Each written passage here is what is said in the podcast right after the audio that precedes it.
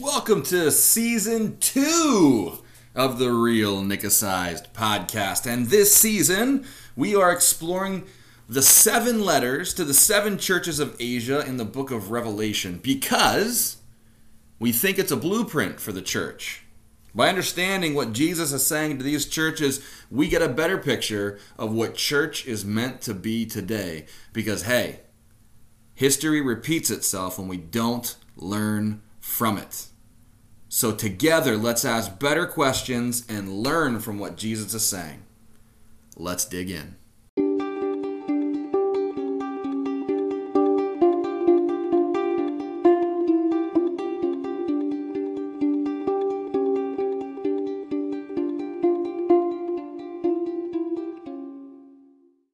We are talking about Thyatira, the church in Thyatira, Revelation chapter 2, verses 18 to 29. I'm not going to read the whole thing this morning. I'm going to give you the highlights. Uh, this is the message from the Son of God whose eyes are like flames of fire. And he says, I know all the things you do. I've seen your love, your faith, your service, your patient endurance, and I can see your constant improvement in these things. Now, I want to pause right there. I want to stop. I want to consider something. We serve an incarnational God.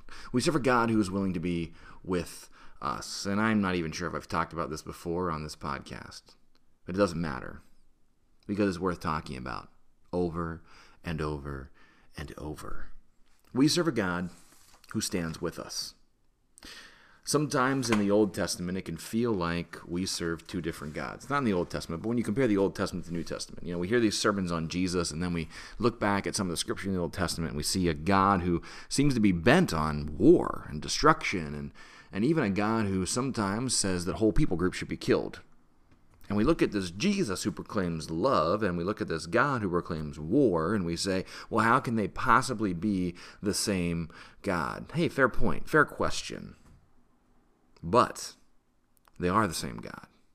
You see, Anabaptists have um, an understanding of Scripture where we elevate the words of Jesus. So we would see Scripture as uh, the words of Jesus being more important than, say, the words of Moses.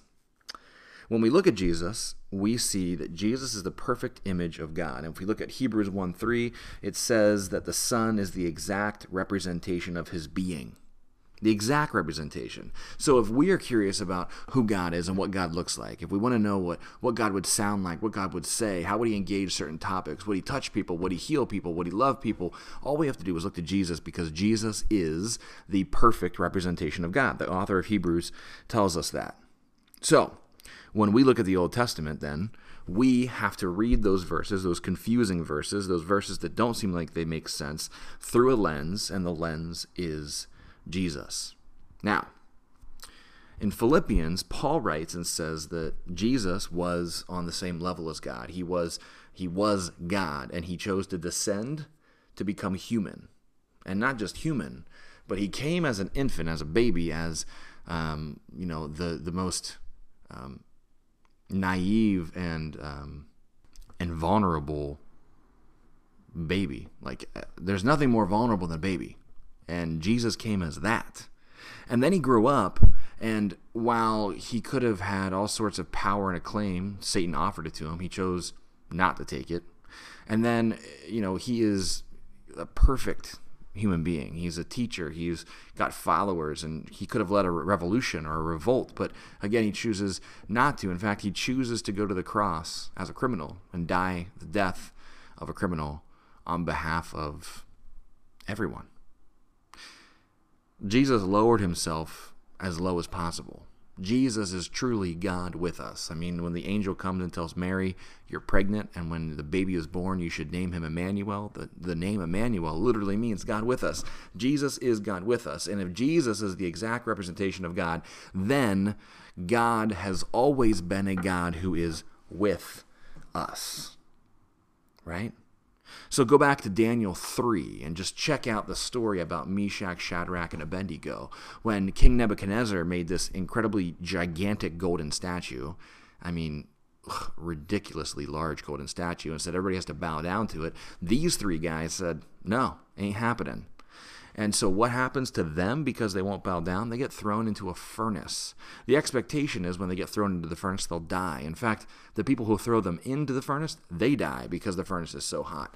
And when the guards look in the furnace to see, yes, that they're dead and they have burned up, they look at it and they see not only Meshach, Shadrach, and Abednego still standing in the furnace, but they see a fourth figure with them. And Scripture records that figure as one who looks like a son of God.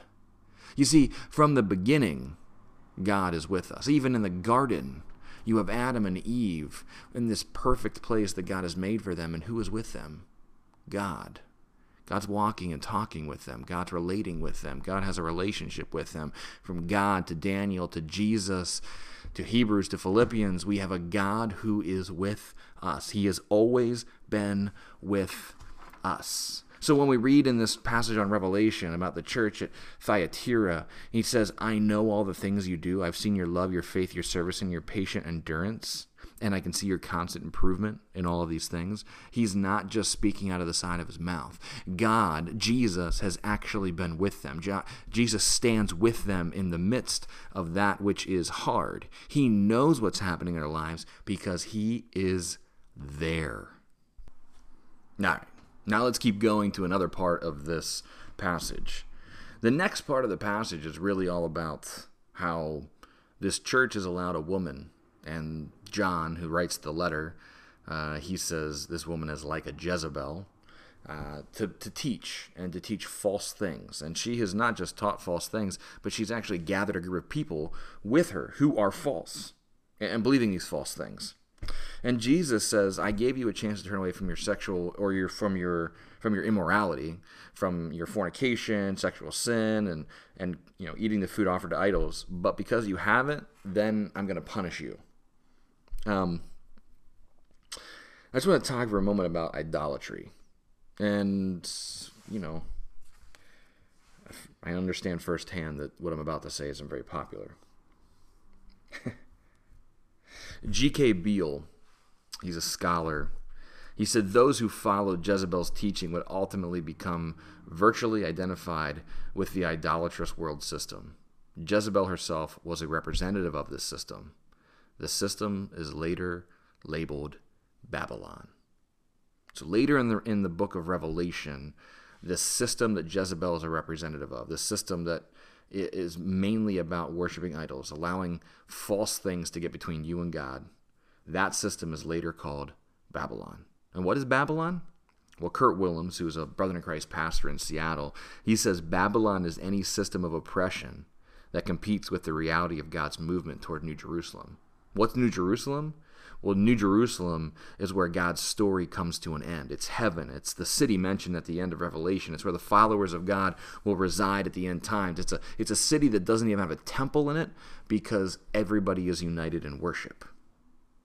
My friend and scholar Michael Herder says, as Babylon in Revelation likely represents the Roman Empire, any subsequent regime falls under John's critique. So, I'm not hating on America here. But if we're going to take this scripture really seriously, if we're going to take this idea of Babylon and empire really seriously, then we have to admit that we live in, well, I should say I, because I don't know where you're listening from. I live in the most powerful empire that is on the face of the planet today, and the most powerful empire that has ever been on the face of the planet. And what's interesting is my experience in going through this, but also in talking with people since I've been through it myself, is that we seem to be more willing to do the hard work of looking at ourselves, about our own idolatrous attitude, than we are about uh, our willingness to look to see whether our patriotism, whether our flag, whether our Pledge of Allegiance is idolatrous. We're more willing to divulge things like a secret pornography addiction then we are willing to say, yes, I've got a problem with the way I love my country over my God.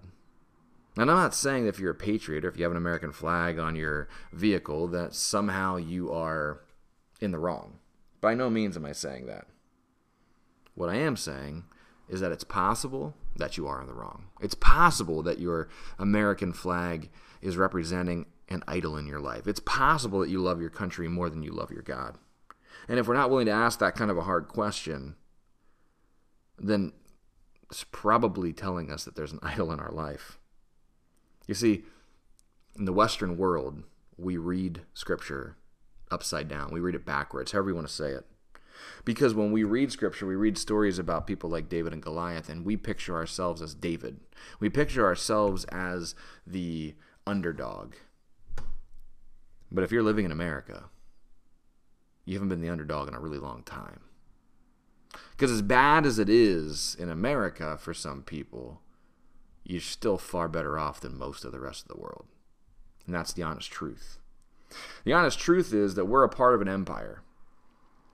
And Scripture, the story of Scripture, is written against the empire. Picture yourselves in the movie Star Wars, and you think you're Luke Skywalker getting back at the Empire, only to realize actually you're not Luke Skywalker, you're a stormtrooper. It's flip flopped. We have more in common with Goliath than we do with David. We have more in common with Pharaoh and the Egyptians than we do with Moses. We have more in common with Rome than we realize. And we're unwilling to admit it. And because Rome is an example of Babylon, and because Babylon is the thing that stands between God and his movement to Jerusalem, New Jerusalem, which is a place of peace, not war, a place of unity, not division, a place of love, not violence, a place of togetherness, not power over others. I mean, does anything I'm describing sound like the empire in which we live? No. Because the empire in which we live is one of the things that stands against God's movement toward New Jerusalem. If we're not willing to admit that, if we're not willing to engage that, then we're never going to be able to read Scripture appropriately, and we're never really going to be able to understand it well, and we're certainly never going to be able to engage the idols in our life that end up being things like our flag. Because God heart, God's heart breaks for things. God's heart breaks for things like abortion he break, it breaks for the senseless killing of men and women in the armed services. It breaks for things like the homeless, for the orphan, for the widow, for the poor, for those who are mourning. God's heart breaks for these things. And as a country, our heart collectively seems to break, and we seem to get upset when an athlete kneels during the Pledge of Allegiance or during the national anthem. Why is our heart not upset over the same stuff that God's heart is? Because perhaps there is an idol in our life that we need to engage. And that idol, make no mistake, has found its way into the American church. And if we don't deal with it, it will continue to grow.